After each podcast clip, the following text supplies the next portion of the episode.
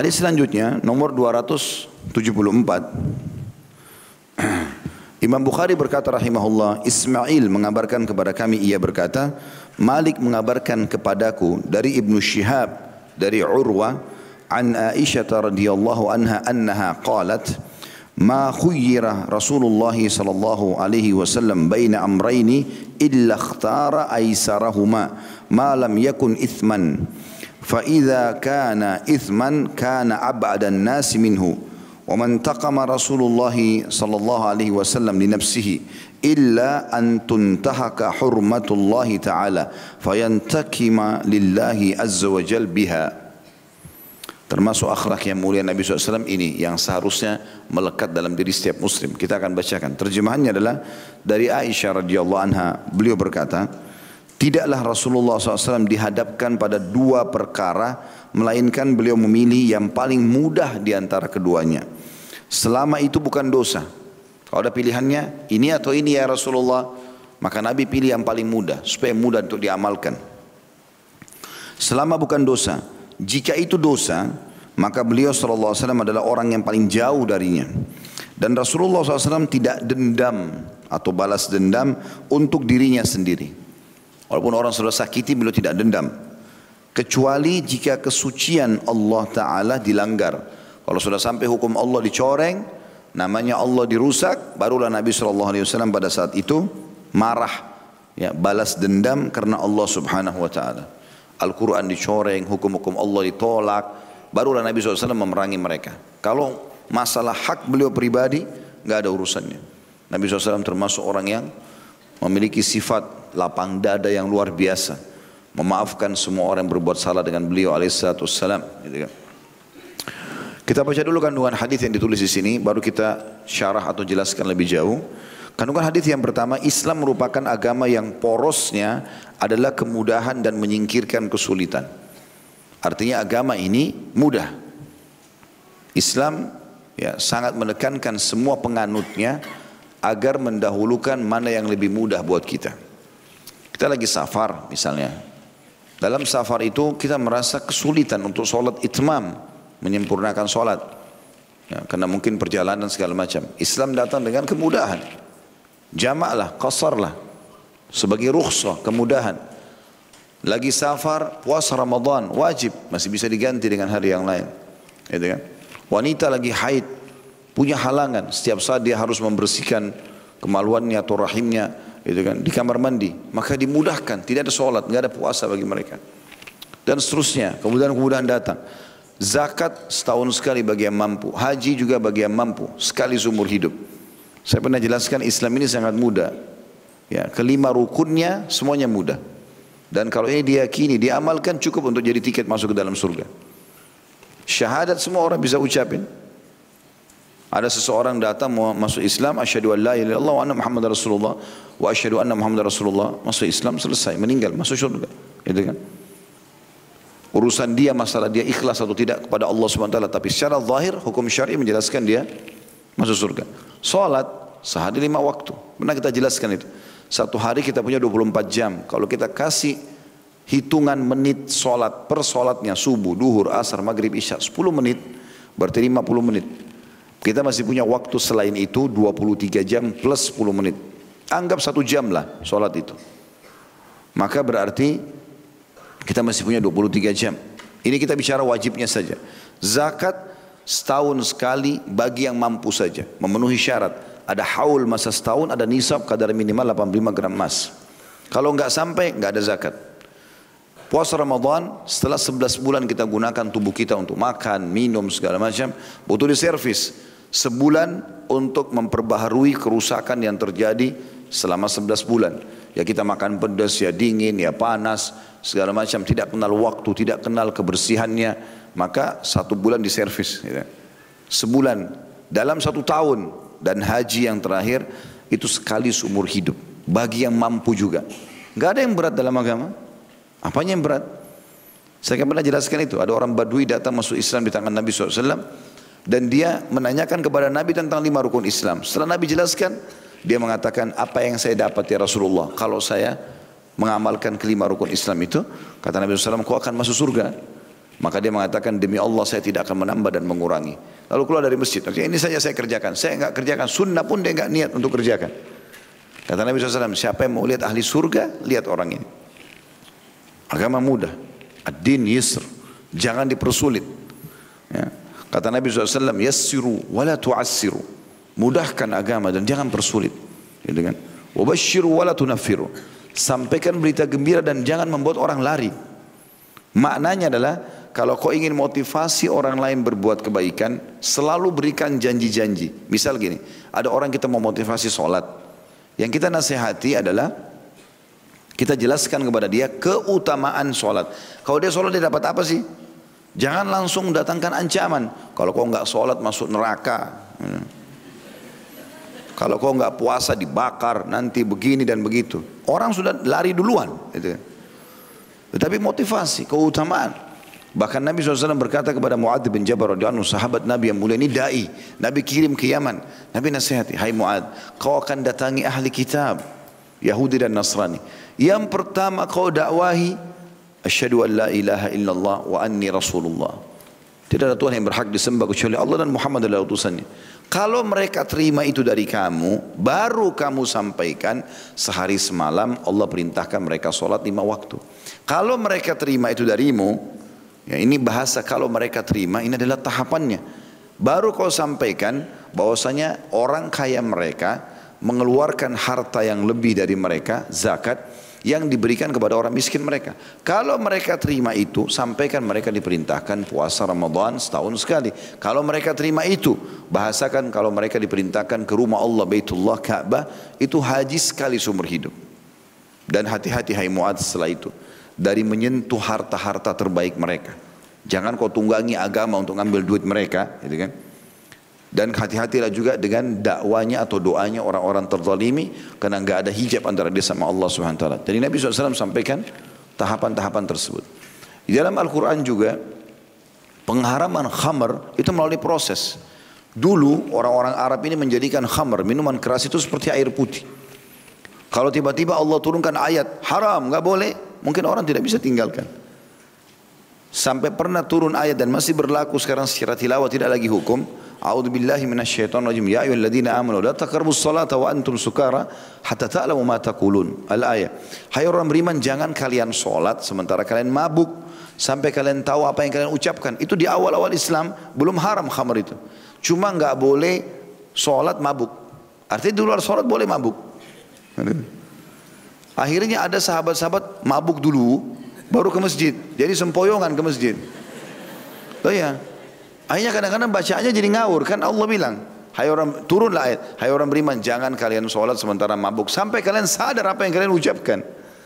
Berarti masih belum haram, gitu kan? Kalau di luar sholat, akhirnya karena banyaknya orang tetap mabuk ke masjid segala macam, Allah turunkan Al-Ma'idah ayat sembilan puluh. Innamal khamru wal maisiru wal ansabu wal azlam rizum min amali syaitan fajtanibuh. Al-ayat. Sesungguhnya ya, judi, khamar, ya, ngundi nasib dengan anak-anak panah atau hewan, ya, kemudian menyembelih untuk berhala, semuanya itu najis, kotor, ya, tinggalkanlah. Maka ayat ini menghapus hukum yang tadi sebelumnya. Tapi ayat ini turun sekian tahun setelah hijrah Nabi shallallahu alaihi wasallam di Madinah, sebagai bentuk tahapan, ya, bentuk tahapan pengharaman. Setelah itu imannya sahabat sudah pada kuat, barulah e, turun ayat ini dan mereka mengatakan sesungguhnya hari ini telah diharamkan khamar dan dijadikan setara dengan berhala. Barulah sahabat pecahkan kendi-kendi mereka. Andai saja di fase Mekah turun ayat ini, gak ada yang masuk Islam, karena mereka khamar itu kayak minuman air putih, kemana-mana di, kan, di kantongnya bawa botol khamar itu. Sampai pernah saya ceritakan kan, yang ada sahabat masuk Islam, orang Badui. Begitu dia masuk Islam, dia gembira. Rupanya tradisi mereka kalau gembira, terima kasih, bawa khamar. Dia keliling-keliling Madinah, nggak ada yang jual khamar nih.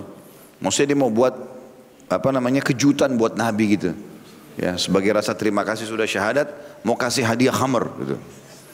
Di Madinah nggak ada karena sudah diharamkan. Dia keluar dari Madinah jauh nyari, rupanya masih ada kota-kota lain yang jual gitu. Dia beli, dibungkus dengan rapi, datang ke masjid. Nabi lagi, lagi sama sahabat. Nih kalau ada orang masuk masjid ini bawa satu gelas bir botol, taruh sini. Apa yang Bapak Ibu bilang kira-kira? Ini di pengajian bawa bir gimana? Dengan mereknya segala macam gitu.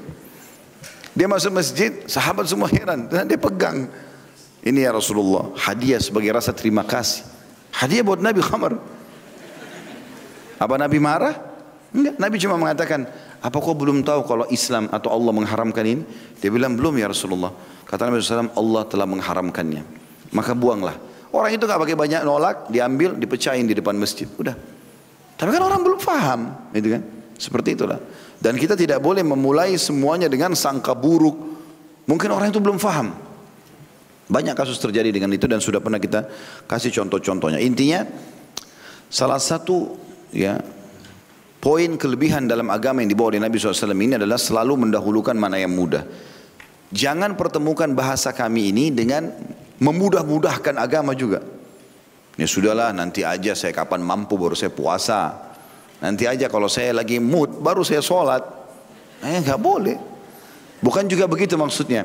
Tetapi kalau ada pilihannya, sekarang kayak tadi contoh safar, antara sholat sempurna atau sholat qasar, dipangkas. Ya udah saya qasar aja deh, kan gitu.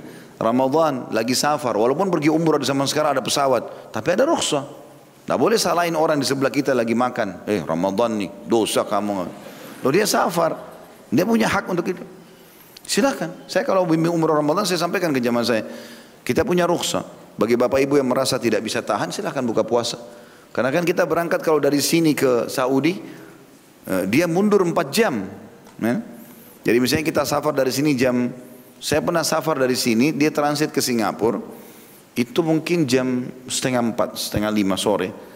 Berangkat ke Singapura dengan transit, sebenarnya kalau waktu sudah dekat azan. Ya?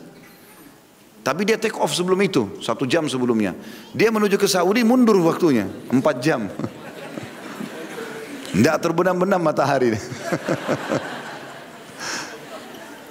Ada orang yang lucu tuh hari buka puasa, katanya kita ikut waktu Indonesia. Bagaimana bisa? Matahari masih ada. Buka puasa dari mana ini?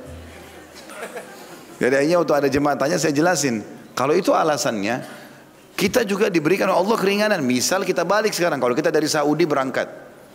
Kalau kita berangkat dari Saudi jam sepuluh pagi misalnya, itu udah jam dua siang waktu Indonesia. Jadi baru berapa jam berangkat sudah azan maghrib.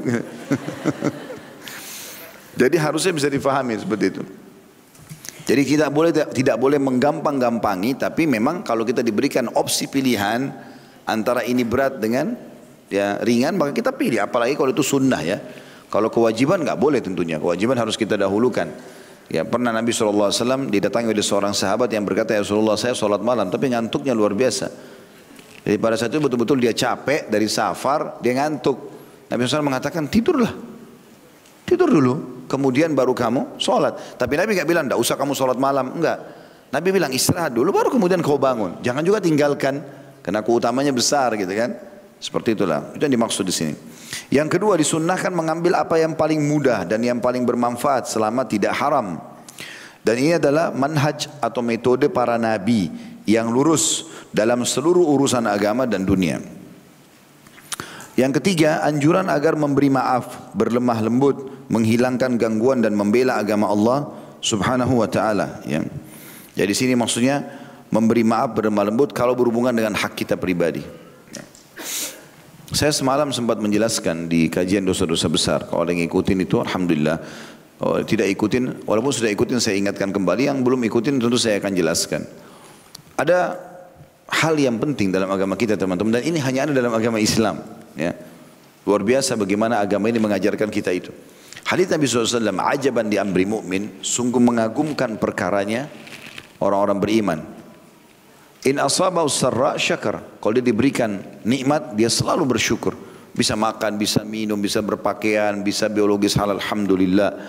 Wa in asabahu darra sabar. Kalau dia diberikan cobaan, dia bersabar. Wa la yakunu dzalika illa lil mu'min. Jadi tidak dimiliki kecuali orang-orang beriman saja. Memang ini mengagumkan sekali. Maksudnya apa? Sebagaimana kita menikmati dan kita merasa nyaman pada saat kita sedang sehat, maka Islam mengajarkan kita pada saat kita sedang sakit, nikmati juga itu. Bukan disuruh keluh kesah. Karena ini sebuah hal yang pasti partner.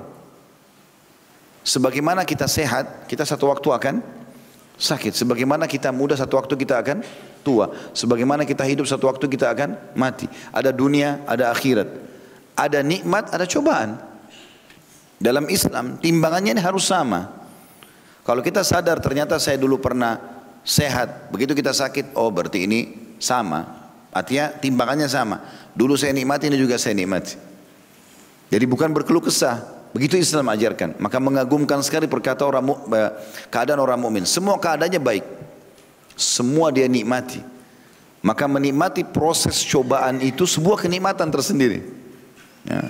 Makanya Umar bin Khattab lalu berkata dengan kalimat yang mulia, kalau cobaan sedang datang kepadamu dan kau terima sebagai keputusan Allah itu, maka kau akan dapat pahala. Karena itu bentuk cobaan. Kau juga akan mudah melaluinya. Karena kita terima itu, kita bangun tidur flu misalnya, atau kita mau keluar hujan, misalnya. Contoh ada halangan yang kita tidak bisa melakukan apa yang sedang kita inginkan. Kalau kita terima, oh ini keputusan Allah, gitu kan, maka kita akan dapat pahala, kita akan mudah melaluinya, kita enjoy saja. Kemudian kita juga akan menemukan solusinya. Tapi kalau kau tidak terima itu sebagai cobaan dari Allah, maka kau akan mendapat dosa, karena seakan-akan mengkritik sang pencipta yang memberikan kau cobaan itu. Kemudian yang kedua kau sulit melaluinya, dan yang ketiga kau tidak dapat solusinya. Yang mana kita pilih? Tentu yang pertama. Maknanya apa? Kalau kita simpulkan kalimatnya, nikmati cobaanmu sebagaimana kau nikmati nikmatmu, gitu kan? Jadi kalau kita lagi sakit, kita nikmati aja prosesnya. Karena kita mau nggak mau tetap akan berlalu kan? Tapi kalau kita bisa menerima sebagai bentuk cobaan, apalagi kita memahami keutamaannya. Khusus orang yang diberikan cobaan itu akan ditumpahkan kepadanya pahala yang tidak bisa lagi dihitung. Kalau sholat ditentukan pahalanya, puasa ditentukan pahalanya. Sampai orang datang cobaannya itu ditumpahkan padanya pahala-pahala yang dia tidak bisa bayangkan, yang sangat banyak. Andai saja kata para ulama, orang-orang yang diberikan cobaan itu menyadari kadar besarnya pahala yang akan dia dapatkan karena perbuatannya itu, karena kesabarannya itu, maka dia berharap seluruh hidupnya cobaan. eh, Maka itu perlu difahami teman-teman sekalian. Jangan hanya kena flu, satu kampung tahu flu. Nah, semua orang disampaikan saya flu nih, saya flu. Untuk apa? Sabar. Syuraih al-Qadhi. Kecuali kita konsultasi sama dokter. Beda. Kalau ada yang tanya kalau saya gigi, maaf saya lagi sakit gigi. Tapi untuk apa cerita kepada orang? Semuanya orang tahu. Saya jelaskan, Syuraih al-Qadhi rahimahullah, salah satu ulama tabi'in, itu matanya buta lima tahun. Enggak melihat sama sekali. Rupanya dia lihat ada satu anak muda depannya keluh kesah. Baru sedikit cobaannya sudah luar biasa. Masalahnya sudah seperti besar sekali. Maka sama Syurah dipegang. Dia bilang, jangan kau mengeluh tentang apa yang sedang menimpamu. Seperti, se, se, se, karena kamu sedang mengeluhkan Tuhanmu yang sedang menentukan keputusan itu. Lalu dia dekatkan mukanya. Dia bilang, kau lihat mata saya ini. Ditunjuk matanya. Ini sudah lima tahun saya enggak lihat. Saya enggak pernah keluhkan. Dan kau orang yang termasuk saya sampaikan tentang kejadian untuk kau sabar gitu. Menikmati proses itu penting ya, karena kita keluh kesah atau tidak tetap akan dilalui kan gitu. Sekarang kita bangun flu, apakah kita begitu ah flu nih terus sembuh? Kan tidak kan, tetap harus kita lalui kan. Sekarang opsinya adalah kita terima ada pahalanya dan hati kita lapang, atau kita keluh kesah yang mana kita dan tidak ada pahalanya, maka lebih baik itu. Nah ini poin yang saya titik beratkan tentang pentingnya kita menikmati itu. Kalau ada cobaan datang, ada satu orang gunjing, fitnah, ambil hak kita, cobaan. Pahala sabar hanya akan dirasakan pada saat itu. Andai saja Bapak Ibu sekalian cuman Anda sendiri di muka bumi ini ditipu orang, wajar Anda berontak. Tapi semua orang ditipu. Hah? Siapa sini tidak pernah ditipu? Mana coba angkat tangan. Saya mau dia gantikan saya pengajian. Ya memang saya nggak pernah ditipu dari kecil sampai besar. Ada orang sini nggak pernah keselio, nggak pernah sakit kepala, nggak pernah sakit gigi. Saya dulu pernah lihat ada orang-orang sakit gigi. Waktu saya masih belasan tahun umurnya, belum saya belum sakit gigi. Kok ini orang sakit gigi, nggak mau bicara, marah sama orang, masa sih gitu? Masa sampai satu waktu Allah kasih saya sakit gigi. Subhanallah, sudah berusaha sikat gigi, sakit juga. Oh ternyata ini gitu loh. Makanya orang orang jadi mudah emosi segala macam karena memang sakit benar gitu kan. Ternyata bukan cuma dia, bukan cuma saya, semua orang rasakan. Biar anda jaga gigi anda, tetap saja ada sakitnya di satu waktu. Saya berapa kali ketemu sama dokter, kenapa nggak hadir di pengajian? Di pengajian saya, kenapa? Anak sakit. Oh, dokter sakit juga rumahnya. Padahal dia sudah tahu obatnya. Dia kadang-kadang pandu orang. Memang seperti itu. Berarti kan semua orang laluin. Kalau kita sendiri ya wajar anda demo gitu kan. Tapi ini tidak semuanya orang. Maksudnya adalah kita simpulkan kembali, nikmati proses itu teman-teman. Karena kita nggak nikmati pun tidak sabar, tetap akan harus kita lalui. Kita kalau sabar kita terima. Statement Umar bin Khattab ini selalu saya jadikan pegangan hidup. Subhanallah. Kalau kau terima, kau akan dapat pahala, kau akan mudah lalui, kau juga akan dapat solusinya. Allah kasih kau. Fa inna ma'al usri yusra. Pasti nggak ada keraguan. Tapi kalau kau tidak terima, kau akan berdosa. Karena menolak takdir Allah. Allah lagi coba kau sekarang. Karena sebagian ulama salaf, kau harus bisa menerima cobaan Allah sebagaimana kau terima nikmatnya. Baru di situ keimananmu stabil. Kalau kau hanya mau nikmatnya saja, nggak mau cobaannya, ya susah. Allah akan uji itu. Kau akan dapat dosa kalau kau tolak. Kau akan sulit melaluinya. Karena keluh kesah terus. Kenapa? Kenapa? Jengkel. Akhirnya marah sama bantal, marah sama tembok, marah sama pintu. Karena nggak bisa terima itu. Gitu kan? Dan juga tidak dapat solusinya. Allah nggak kasih. Karena dia tidak menerima itu. Seperti itulah kurang lebih. Jadi mirip kalau kita lagi mau naik kelas ya, terus diuji sama sekolah, ikut ujian. Ngapain ada ujian nih, untuk apa marah-marah? Ya sudah, gak usah diusir dari sekolah. Orang yang lain semua ikut kok, ngapain kok gak ikut? Berarti kok tinggal kelas saja. Kan gitu. Semua ujian akan menaikkan derajat kita dengan izin Allah subhanahu wa taala. Coba nikmati proses itu. Mulai sekarang tutup mulutnya, jangan keluh kesah. Konsultasi iya, sakit ke dokter. Saya sakit ini ini, ahlinya, oke. Okay. Nggak usah semua orang kita bahasakan, karena akan mengurangi kadar pahalanya. Seperti itulah. Makanya Nabi shallallahu alaihi wasallam itu lebih memilih memaafkan, lebih memilih tidak dendam. Karena bagi beliau, kalaupun ada terjadi, berarti penambahan derajat buat saya, penambahan pahala buat saya. Sudahlah, dia dengan kebodohannya biar aja. Tapi saya nggak usah ikut ikutan, karena kalau kapan orang fitnah saya atau gunjing saya, saya balas, dia dosa, saya juga dosa. Rugi benar. Dia udah niat jahat terus kita balas kejahatan juga, ini salah. Seperti itulah. Udah faham belum ini? Benar ya? Ya Allah, saksikan. Saya udah sampein. Yang keempat, para ulama, dai dan hakim diharuskan menghiasi diri dengan akhlak yang mulia ini. Artinya tidak emosional ya, lebih tenang. Dia hanya boleh marah kalau sudah hukum Allah dilanggar. Kalau sudah haknya Allah pencipta, itu yang dicontohkan Nabi shallallahu alaihi wasallam, baru beliau marah. Saya daripada itu tidak ada sama sekali marahnya. Dalam sebuah riwayat dikatakan Nabi shallallahu alaihi wasallam lagi duduk di majelis di masjid, ada satu pendeta Yahudi datang, spontan datang tiba-tiba, langsung imamannya Nabi di kepala ada, melilit di leher beliau, ditarik dari belakang sama dia, di masjid. Ya.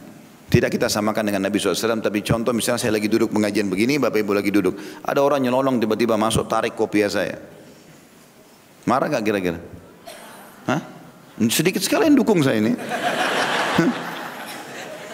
Yang lain berarti tidak ada yang marah. Gak jadi datang ah kalau gitu, saya gak mau datang lagi Kamis depan. Contoh saja, misal orang normal itu, ada orang yang ajarin kita kebaikan tiba-tiba dijahati oleh orang kan gitu. Ini Nabi lagi duduk, imamannya lagi di, ada di kepala beliau shallallahu alaihi wasallam, dan kena lebih kainnya beliau taruh di pundaknya. Ini Yahudi datang nyelonong, orang kafir lagi, bukan orang muslim. Datang berdiri, gak duduk, gak sopan, gak bicara apa-apa, langsung tarik potongan kainnya Nabi dari belakang dengan keras, leher Nabi kecekik. Di depannya Nabi ada Umar Umar bin Khattab, ini gak bisa lihat begitu. Henusin pedang, ya Rasulullah tinggal perintah, tebas lehernya nih. Nabi shallallahu alaihi wasallam kasih isyarat Umar. Lalu Nabi bicara sama orang Yahudi itu, lagi sementara tercekik. Kenapa hei Yahudi? Dia bilang, hai Muhammad, bayar utangmu. Dia rupanya Nabi shallallahu alaihi wasallam utang sama dia, tapi menggadaikan sesuatu. Kata Nabi shallallahu alaihi wasallam lagi tercekik, kan belum belum waktunya, belum jatuh tempo, nggak ada pelanggaran di situ kan, belum jatuh tempo. Dia bilang tidak, saya mau kau bayar sekarang. Dan saya tahu kalian orang Quraisy suka nunda-nunda bayar utang. Udah mintanya kasar, cekik orang, ngomongnya tidak sopan gitu kan. Nabi shallallahu alaihi wasallam lagi duduk, bayangin bagaimana sabarnya beliau. Duduk dengan tenang, beliau mengatakan pada Umar, Umar yang ditunjuk, hai Umar, pergi ke Baitul Mal, bukan ditunjuk sahabat yang lain. Hai Umar, pergi ke Baitul Mal, ambilkan utang saya kasih ke Yahudi ini. Plus tambahkan nilai yang sama buat dia. Kata Umar, ya Rasulullah, yang awal utang Anda, yang yang satu lagi untuk apa? Hukuman karena kau sudah takut-takuti dia. Maksudnya Nabi, ini kan urusan saya sama dia, ngapain kok marah-marah ini? Saya ada pemimpin di sini, bahasa begitu penjelasannya. Tapi Nabi bilang, kenapa kok, maksudnya seakan-akan kenapa kok langgar nih? Saya kan tahu, Nabi orang kuat, Nabi kalau mau patahin lehernya Yahudi ini gampang gitu. Orang semua Nabi diberikan kekuatan sepuluh laki-laki, tapi Nabi ingin memberikan pendidikan. Tambahkan, berikan utang saya dan tambahkan sama nilainya buat hukuman karena kau telah menakut-nakuti dia. Umar ini sambil jalan ke Baitul Mal sambil jengkel sama Yahudi ini. Yahudi ada di belakang jalan. Sampai ke Baitul Mal dikemas sama Umar. Umar bukan jengkel sama Nabi, jengkel sama si Yahudi ini. Belum faham kenapa dia lakukan ini. Dikumpul lalu dikasih sama dia. Ini ambillah. Baru waktu mau kumpul yang kedua, Yahudi itu bilang, hai Umar, nggak usah. Kata Umar, bukan urusanmu. Ini perintah Rasulullah shallallahu alaihi wasallam. Dia bilang, saya mau tanya Umar, kau tahu siapa saya? Kata Umar, saya tidak perlu tahu siapa kamu. Marah dia. Lalu dia mengatakan, saya Fulan bin Fulan. Rupanya namanya ini pendeta Yahudi yang sudah lama dikenal mau masuk Islam. Umar tahu, tapi Umar belum pernah lihat mukanya. Umar berhenti, langsung Umar tanya, apa kau betul dia? Dia bilang, iya. Kenapa kau lakukan itu pada Rasulullah shallallahu alaihi wasallam? Kau tahu dia utusan Allah. Dia bilang, hai Umar, kau pikir saya orang gila? Saya datang ke masjid kalian, mencekik Nabi kalian, di depan kalian, saya sudah pertaruhkan nyawa saya. Umar bilang, baik, jelaskan kepada saya, kenapa kau lakukan? Dia bilang, hai Umar, saya menemukan semua ciri kenabian pada Muhammad kecuali satu. Semua ciri Nabi yang disebutkan dalam Taurat sudah ada, kecuali satu. Ada satu, ghalabat hilmuhu ghadabu. Sifat kasih sayangnya mengalahkan emosinya. Itu tadi saya lakukan sengaja, mancing emosinya sengaja. Kalau dia betul-betul lolos dari ujian itu, saya masuk Islam. Dan kau perlu tahu, hai Umar, asyhadu an la ilaha illallah wa anna Muhammad Rasulullah. Masuk Islam karena akhlak yang mulia, gitu kan? Jadi begitulah baginda Nabi shallallahu alaihi wasallam bagaimana bermuamalah dengan orang. Kalau masalah hak beliau pribadi, masalah utang piutang sudahlah, gitulah. Memang ini dari awal-awal tahap awalnya berat, tapi kalau kita sudah lalui dan kita coba nikmati cobaan akan tidak ada masalah. Jelas kan ini? Ya Allah saksikan. Baiklah. Kita sekarang masuk ke tambahan syarahnya. Selain empat poin yang disampaikan tadi, dikatakan di sini oleh Aisyah radhiyallahu anha, dan sudah sering kita sampaikan Nabi shallallahu alaihi wasallam menyampaikan hadisnya baik kepada para istri ataupun para sahabatnya, dan ini sebuah poin yang sangat baik bagi suami yang faham agama mengajarkan pada istrinya dan bagaimana istri menyampaikan juga hadis tersebut. Dan ini menandakan seorang wanita muslimah boleh menyampaikan agama ini, boleh menjadi dai ya, gitu kan? Menyampaikan. Aisyah Rasulullah menyampaikan tentang Nabi shallallahu alaihi wasallam dan beliau menceritakan karena tidak semuanya perkataan Nabi yang disampaikan, tapi bisa juga sikap-sikap Nabi digambarkan oleh para sahabat. Di antaranya hadis ini. Ini menceritakan tentang maaf, sikap Nabi shallallahu alaihi wasallam. Sikap yang pertama adalah ma khuyyira Rasulullah shallallahu alaihi wasallam baina amrayni illa ikhtara aisarahuma ma lam yakun ithman. Bahwasanya Nabi shallallahu alaihi wasallam tidak pernah dikasih dua pilihan kecuali beliau memilih yang paling mudah di antara keduanya selama bukan dosa. Ini ada beberapa poin yang ulama titik beratkan. Yang pertama, kalau pilihan tersebut bukan kewajiban. Karena kalau kewajiban dari Allah, nggak boleh ada pilihan. Saya sholat sunnah atau sholat wajib ya. Sudah sholat sunnah aja, nggak bisa.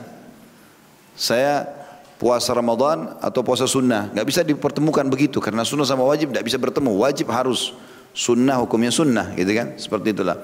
Jadi selama bukan kewajiban, itu yang pertama. Jadi kalau misalnya sunnah sama sunnah, silakan saja. Atau kalau pertemuan antara wajib sama wajib kayak tadi misalnya antara jamak qasar dengan itmam atau sempurna, ini juga boleh. Jadi bukan pertemuan antara yang lebih rendah atau mufaddal dengan yang afdal, yang lebih afdal, yang lebih baik. Ya, seperti itulah, ini yang pertama. Yang kedua yang dimaksud di sini adalah semua yang berhubungan dengan pilihan yang memang sifatnya bukan maksiat kepada Allah. Jadi kalau ada yang mengatakan antara zina dengan tidak zina, dan maka sulit ini tidak bisa ketemu karena memang dasarnya zina haram, tidak zina adalah perbuatan yang baik. Bukan seperti itu. Jadi harusnya perbuatan-perbuatan sunnah yang dua-duanya baik, cuma tinggal pilih mana yang lebih mudah buat kita. Seperti itulah. Jadi Dalam memahami ini juga butuh kepekaan ya. Imam Ahmad rahimahullah, pernah beliau tidak sholat malam semalam suntuk, itu gara-gara memikirkan sebuah hadis. Waktu ditanya, beliau mengatakan menuntut ilmu lebih afdal daripada qiyamul lail. Kan menuntut ilmu bagi beliau, membahas hadis itu adalah bagian daripada sunnah Nabi shallallahu alaihi wasallam. Sholat malam juga sunnah. Tapi di sini beliau mendahulukan itu. Mungkin tidak semua orang faham ini. Orang mungkin berpikir lebih baik sholat tahajud daripada baca buku, ya, baca ilmu agama misalnya. Tapi Imam Ahmad memandangnya berbeda. Seperti itulah. Kalau masih ingat pernah saya ceritakan kisah yang pada saat Imam Ahmad menziarahi gurunya Imam Syafi'i. Lalu Imam Syafi'i bilang sama anaknya, belajar baik-baik dari orang ini. Orang ini ilmunya luas. Imam Syafi'i bilang sama anaknya untuk belajar dari Imam Ahmad. Maka saking semangatnya anaknya Imam Syafi'i minta tidur sekamar sama Imam Ahmad. Mau tahu Imam Ahmad ini buat apa saja. Besok pagi tiba-tiba anak Imam Syafi'i datang mengeluh, ayah, anda mengatakan orang ini soleh, tapi saya lihat sendiri depan mata, orang ini tadi malam makannya banyak sekali. Sementara anda mengingatkan kami untuk makan sedikit. Kenapa dia makan banyak? Ini sudah satu hal yang tercoreng. Yang kedua, dia tidak sholat malam. Setahu saya orang-orang soleh, apalagi kalangan ulama, sholat malam ini sudah bukan waktu, sudah bukan lagi pilihan. Mereka sudah jadikan sebagai rutinitas gitu kan. Terus yang ketiga, dia sholat subuh ke masjid nggak pakai wudu. Maka Imam Syafi'i melihat ini masalah-masalah besar juga nih. Panggil Imam Ahmad, dipanggil. Hai Ahmad, ini anak saya semalam tidur sama kamu. Dia ada tiga tanggapan. Yang pertama, kamu makan banyak katanya semalam. Bisa kamu jelasin? Dia bilang benar. Saya memang semalam waktu anda hidangkan makan, saya makan lebih banyak dari yang sebelumnya. Karena saya mengetahui rezeki anda halal. Maka karena rezeki halal jadi saya makan banyak. Andai saja syubhat atau haram saya tidak akan makan. Karena halal maka saya masukkan banyak halal dalam tubuh saya. Imam Syafi'i balik kepada anaknya. Lihat jawabannya. Gitu. Baik yang kedua, kenapa kau enggak sholat malam? Sholat malam ini dia, memang sunnah, tapi ini adalah orang yang kelas. Sekaliber beliau ulama nggak bakal tinggalin itu. Karena Nabi shallallahu alaihi wasallam mengatakan jangan tinggalkan sholat malam, karena itu kebiasaan orang soleh sebelum kalian. Maka Imam Ahmad bilang, semalam itu saya lagi memikirkan hadis dan bagaimana memecah, mengeluarkan banyak hikmah dan manfaat. Seperti ini kandungan hadis, kandungan hadis ini. Ini kan harus duduk renungi. Oh ternyata kandungannya ini, kandungan supaya ilmunya lebih luas. Semalam suntuk saya pikirkan itu dan saya menemukan menurungi ilmu lebih besar dan pahalanya daripada sholat malam.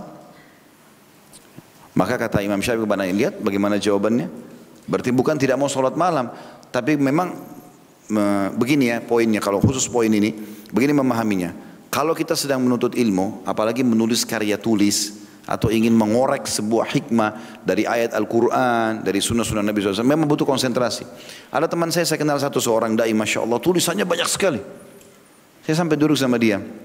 Kalau saya kebanyakan seperti ini, saya sampaikan ceramah, tulisan karya mungkin tidak terlalu banyak, ada tapi tidak banyak. Beliau ini produktif sekali. Saya tanya, gimana caranya antum nulis buku ini? Dia bilang, ana Ustaz duduk depan lab komputer, nggak berdiri kecuali untuk sholat, tidur dan makan saja. Makan pun istri ana suapin. Rupanya dia dengan duduk depan komputer itu lebih fokus. Jadi lebih cepat tertulis. Kita kalau nulis nih berapa paragraf terus kita pergi makan, keluar kemana, kembali lagi belum tentu idenya sama dengan awal. Seperti itulah kurang lebih. Maka Imam Ahmad seakan-akan mengatakan, saya kalau bergerak sana sini mungkin hikmahnya ini akan hilang. Dia mau ngajarin kepada umat gitu kan. Seperti itulah. Ini ijtihad beliau gitu. Kemudian yang ketiga, kenapa kau sholat subuh enggak uduk? Dia bilang, saya tidak tidur semalam suntuk. Jadi uduk sholat isya masih bertahan sampai subuh. Maka untuk apa saya uduk? Maka terjawablah syubhat dari yang ditanya kalau dia anak Imam Syafi'i. Dan ini hukum syar'i memang. Selama kita enggak tidur, enggak buang air besar, enggak buang air kecil, kenapa batal wudu? Biasanya dipakai kan gitu. Ini sebuah hukum syar'i juga. Begitulah hikmah yang sangat luar biasa. Bagaimana diambil dari orang-orang yang sudah berilmu ini. Baik, selama itu bukan dosa maka dia bisa saja melakukannya. Sudah kita jelaskan itu. Potongan selanjutnya, faida kana ithman kana abadan nasi minhu. Tapi kalau itu adalah dosa, maka Nabi shallallahu alaihi wasallam adalah orang yang paling jauh darinya. Artinya memang sifat orang mukmin dan akhlak yang mulia, kalau ada penawaran dosa, yang pertama kita lakukan penolakan. Tolak apapun sifatnya. Mau dari perempuan cantik, laki-laki gagah, ajak zina, enggak. Selesai. Was-was syaitan apapun? Tidak. Allah larang, selesai. Tawaran proyek ini, dapat ini, untung ini, tapi haram? Enggak. Tidak ada negosiasi dalam masalah itu. Bukan cuma teman-teman tidak boleh negosiasi dalam masalah maksiat. Tidak boleh negosiasi sama syaitan dalam hal-hal yang mengalihkan kita dari afdal kepada mufaddal saja. Misal contoh, azan. Kita pas mau sholat, syaitan bisikin tuh, masjid depan aja, nanti di rumah saja. Enggak ada negosiasi masalah ini, karena afdalnya kata Nabi shallallahu alaihi wasallam, sholat di awal waktu. Azan berarti sholat, apapun syaitan bisikin, enggak mau tahu. Saya harus masuk masjid sholat. Enggak ada negosiasi. Ada orang miskin, minta, syaitan akan datang. Enggak usah itu anak pinjaman, masih kuat, apalah was-wasnya. Enggak, sekarang tugas saya pada saat sedang ada kesempatan ibadah, eksekusi. Bukan negosiasi. Ya udah sekarang orang ini minta saya kasih. Belum tentu orang itu masih ada. Mungkin dia sudah meninggal sebentar lagi. Mungkin kita meninggal. Mungkin kita nggak punya peluang lagi. Nah, itu jangan disia-siakan. Contoh saja ya. Seperti itulah. Jadi harusnya difahami. Selama itu bukan dosa, ya, maka kita lakukan. Dan kalau dosa kita jauhi. Dan ini sejauh-jauhnya. Tolak. Tugas kita pada saat penawaran dosa sedang datang, sabar. Saya pernah jelaskan sabar itu di tiga poin. Sabar dalam mengerjakan ketaatan, dulu di majelis ilmu seperti ini, bangun sholat malam lagi ngantuk, bersedekah pada saat kita lagi perlu, itu butuh kesabaran memang. Diikuti dengan keyakinan. Yang kedua, sabar meninggalkan dosa. Kita semua pasti punya peluang berzina. Siapa yang gak punya peluang? Dia tinggal lakukan, dia tinggal angkat telepon, dia tinggal kenalan sama orang, segala macam. Apalagi di zaman kita sangat terbuka. Safar sendiri, tinggal segala macam masuk di hotel, bisa saja. Tapi pada saat penawaran itu ada, dia tolak, dia sabar di sini. Itu pahalanya sangat besar. Kata Nabi shallallahu alaihi wasallam, Inna idhamal ajri, ma idhamal bala. Balasan itu akan diberikan kadar besarnya sesuai dengan kadar cobaannya. Ya. Orang kalau di Eropa lagi musim salju, kayak sekarang masuk musim dingin misalnya di sana, lagi salju terus tetap ke masjid subuh, beda pahalanya dengan orang di Indonesia yang tidak ada apa-apa terus ke masjid. Itu lebih besar cobaannya gitu kan. Tapi mereka tetap lakukan. Di beberapa negara puasa Ramadannya luar biasa. Antara maghrib ke subuh hanya tiga jam. Jadi mereka puasa selebihnya itu. Bagaimana mereka lakukan itu? Contohnya. Maka pahalanya lebih besar daripada ini semua. Dan ini perlu diketahui. Ini sabar dalam meninggalkan ke, eh, kemaksiatan kepada Allah subhanahu wa taala. Yang ketiga adalah sabar dalam cobaan harian. Ini semua bagian daripada syariat Allah subhanahu wa taala. Intinya teman-teman katakan tidak untuk dosa. Selesai. Insya Allah akan ada diupload oleh teman-teman. Ada khutbah Jumat saya nanti, tolong antum follow up yang kemarin di Makassar. Katakan iya untuk halal dan tidak untuk haram. Bagaimana statement para ulama salaf tentang masalah itu. Halal nikmati sepuas-puasnya, haram jauhi sejauh-jauhnya. Kita akan tentram insya Allah. Kemudian dikatakan potongan ketiganya, Mantaqama Rasulullah shallallahu alaihi wasallam di nafsihi. Dan Nabi shallallahu alaihi wasallam tidak pernah balas dendam untuk diri beliau sendiri. Sudah kita berikan contoh tadi bagaimana muamalahnya dengan pendeta Yahudi dan juga yang lainnya. Ya, banyak orang yang bermuamalah dengan Nabi shallallahu alaihi wasallam buruk sekali muamalahnya. Orang-orang munafik yang menuduh sembarangan Nabi shallallahu alaihi wasallam, ngomong sembarangan. Orang di Mekah main nuduh lewat Nabi shallallahu alaihi wasallam, penyihir. Ya. Ini pendusta, ini orang kena jin, apalah segala macam fitnah. Nabi shallallahu alaihi wasallam lewat saja. Ya. Mereka ucapan apapun tidak, Nabi tidak pernah balas. Ya, sampai Nabi shallallahu alaihi wasallam pernah lewat, uh, pernah sholat, kemudian dituangkan kotoran unta di kepala beliau shallallahu alaihi wasallam. Lagi sujud kepada Allah subhanahu wa taala. Cobaan yang luar biasa gitu. Tapi Nabi shallallahu alaihi wasallam tidak balas itu semua. Beliau didatangi oleh Fatimah radhiyallahu anha, lalu Fatimah membersihkan itu sambil menangis. Fatimah mengatakan, apakah kalian berbuat begini kepada ayahku hanya karena beriman kepada Allah? Lalu kemudian Nabi shallallahu alaihi wasallam dibersihkan, lalu Nabi jalan. Maka orang-orang Quraisy akhirnya kehabisan ide untuk menyiksa Nabi shallallahu alaihi wasallam, untuk mengganggu, karena Nabi shallallahu alaihi wasallam tidak pernah balas itu. Dibiarkan saja. Ini penyiksaan terjadi berjalan tiga belas tahun dari awal fase kenabian di Mekah. Teman-teman tahu, setelah hijrah ke Madinah, delapan tahun tepatnya, penyiksaan di Mekah itu berjalan tiga belas tahun. Sampai ada sahabat yang dibunuh depan mata Nabi shallallahu alaihi wasallam, disiksa, segala macam hal lah. delapan tahun setelah itu terjadi penyerangan ke Mekah, pembebasan kota Mekah. Dan luar biasanya sepuluh ribu pasukan dari Madinah itu masuk ke Mekah dengan kekuatan militer. Ini hukum syar'inya, satu kota Mekah jadi budak ini. Semua jadi harta rampasan perang. Bebas, Nabi mau suruh bunuh boleh, Nabi mau bebasin boleh. Lalu Nabi shallallahu alaihi wasallam kumpulin mereka di gunung Safa, tempat sa'i, Safa dan Marwah. Di bukit Safa Nabi kumpulin semua orang Quraisy sebagai tawanan ini. Nabi shallallahu alaihi wasallam mengatakan, kira-kira menurut kalian apa yang akan saya lakukan? Artinya ini seakan-akan, bayangkan Bapak Ibu sekalian atau Bapak-Bapak sini, kita menjadi panglima perang. Kita dulu, kita menyerang sebuah lokasi yang dulu ini menyiksa kita. Mengganggu, menyiksa. Bahkan rumah Nabi dirampas. Waktu Nabi shallallahu alaihi wasallam hijrah ke Madinah, dirampas oleh kerabatnya sendiri yang dalam keadaan kafir. Dijual. Sahabat-sahabatnya banyak dibunuh. Ya, um, Sumayyah radhiyallahu anha, wanita pertama mati syahid dalam Islam, dibunuh depan mata uh, suaminya Yasir, depan mata anaknya Ammar, dan banyak sekali penyiksaan yang terjadi. Maka orang-orang Quraisy berkata, hai Muhammad, engkau adalah keluarga kami, engkau adalah orang yang paling baik. Dipuji-puji Nabi shallallahu alaihi wasallam.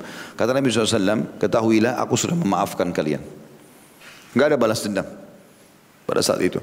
Cuma Nabi shallallahu alaihi wasallam meluruskan beberapa konsep yang harus dipahami. Karena itu jadi pemahaman mereka.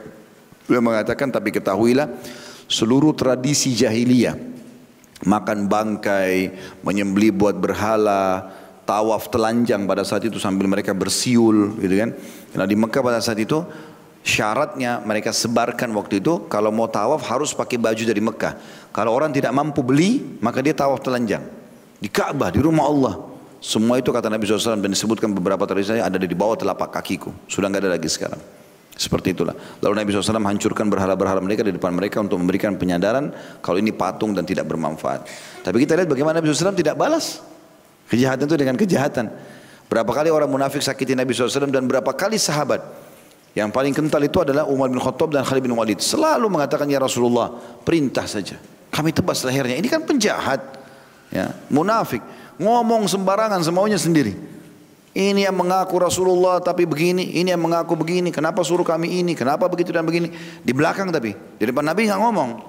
Kalau Nabi tanya, oh kami cuma bercanda, gitu. Maka sahabat berkata, Rasulullah, tebas saja lehernya. Kata Nabi shallallahu alaihi wasallam, jangan. Nanti orang-orang akan mengatakan Muhammad membunuh sahabat-sahabatnya. Mau tidak mau mereka sekarang mengaku muslim. Mereka satu lokasi sama saya, gitu kan. Dan ternyata itu sudah cukup membuat sahabat memahami, oh ternyata ada orang munafik dan begini cara bermuamalah dengan mereka. Potongan terakhir di sini dalam hadis yang kita ambil pelajaran adalah illa antun tahaka hurmatul hurmatullahi taala fayantaqima lillahi azza wajal biha. Kecuali satu keadaan, kalau sudah haknya Allah dilanggar, barulah Nabi shallallahu alaihi wasallam membalas karena Allah subhanahu wa ta'ala. Seperti itulah.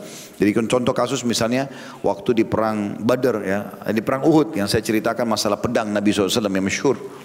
Beliau keluarkan pedang lalu mengatakan, siapa yang memberikan haknya Allah dan Rasul di pedang ini.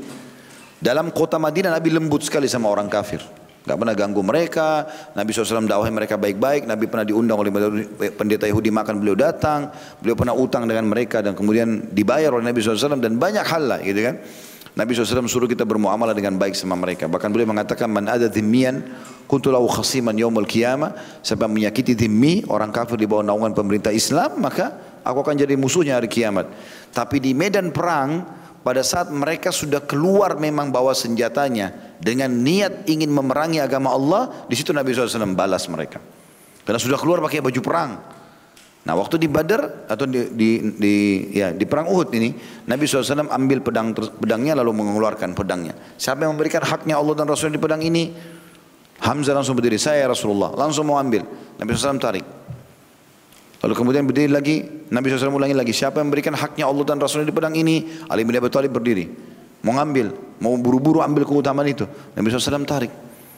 Nabi tawarkan lagi yang ketiga kali, berdiri si fulan, Migdad. Ya. Migdad ini dikenal dengan kekuatan seribu orang laki-laki, gitu kan? Karena suaranya lantang, fisiknya sangat kekar, luar biasa gitu. Saya Rasulullah, Nabi shallallahu alaihi wasallam tarik. Terus saja Nabi nolak-nolak sampai akhirnya Syammah radhiyallahu anhu Abu Dujana berdiri lalu mengatakan, ya Rasulullah. Dia tanya, apa haknya Allah dan Rasulnya di pedang itu? Ini yang Nabi mau, jangan main ambil aja. Tanya dulu kenapa, gitu kan. Maka Nabi shallallahu alaihi wasallam mengatakan, engkau mengambilnya dan menghantamkan ke musuhmu sampai bengkok. Artinya saatnya sekarang kau membalas karena Allah. Di medan perang berbeda. Seperti itulah. Tapi selain daripada ini Nabi shallallahu alaihi wasallam tidak pernah melakukan hal tersebut. Ya, jadi kita bisa melihat bagaimana kebijakan Nabi shallallahu alaihi wasallam dalam mengambil keputusan di sini.